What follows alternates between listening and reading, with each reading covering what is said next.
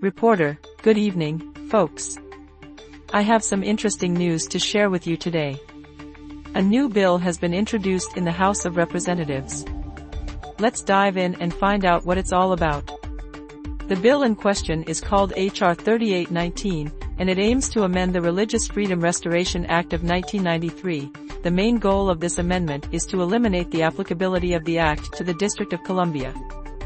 To break it down in plain language, the bill wants to change a law called the Religious Freedom Restoration Act so that it no longer applies to Washington, D.C. if it becomes law.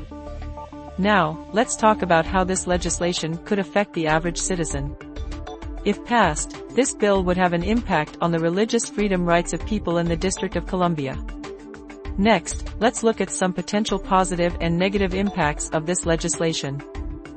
Supporters believe that by removing the Religious Freedom Restoration Act's application to the District of Columbia, it will allow for more targeted local policies concerning religious freedom. However, detractors are concerned that this could lead to unequal treatment and discrimination, as it would create a different standard for religious freedom in Washington, D.C. So, what problem is this legislation aiming to solve? It seems that this bill wants to address the current applicability of the Religious Freedom Restoration Act to the District of Columbia. It seeks to change the way religious freedom is protected in the capital city. Moving on to the funding of this legislation, there is no specific information provided in the bill itself.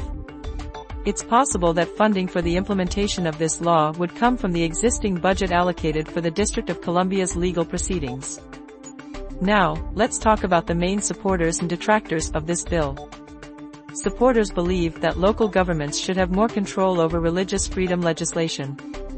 Detractors, on the other hand, argue that uniformity in religious freedom protection at the federal level is necessary to ensure equal rights for all citizens. In terms of existing laws or regulations, this bill directly amends the Religious Freedom Restoration Act of 1993. If passed, it would create a new standard for religious freedom protection in Washington, D.C. So, what are the next steps for this legislation?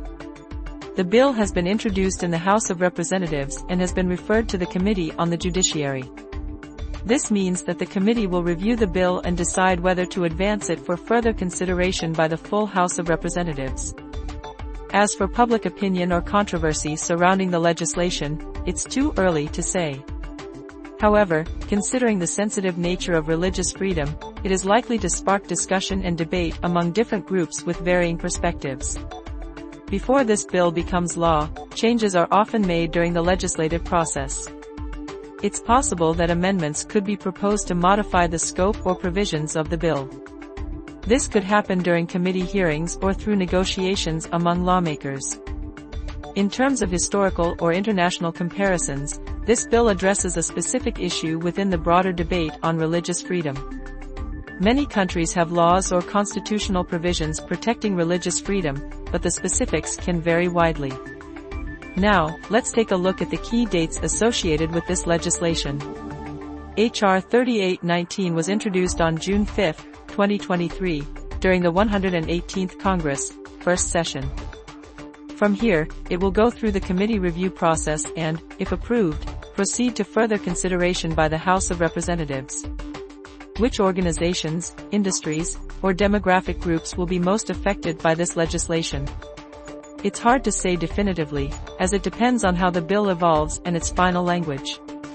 However, it will likely impact religious groups, civil rights organizations, and potentially businesses that may face issues related to religious freedom in the District of Columbia.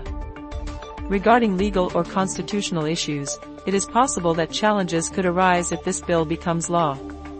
These challenges could center around questions of equal protection under the law and the constitutionality of different standards for religious freedom within the United States.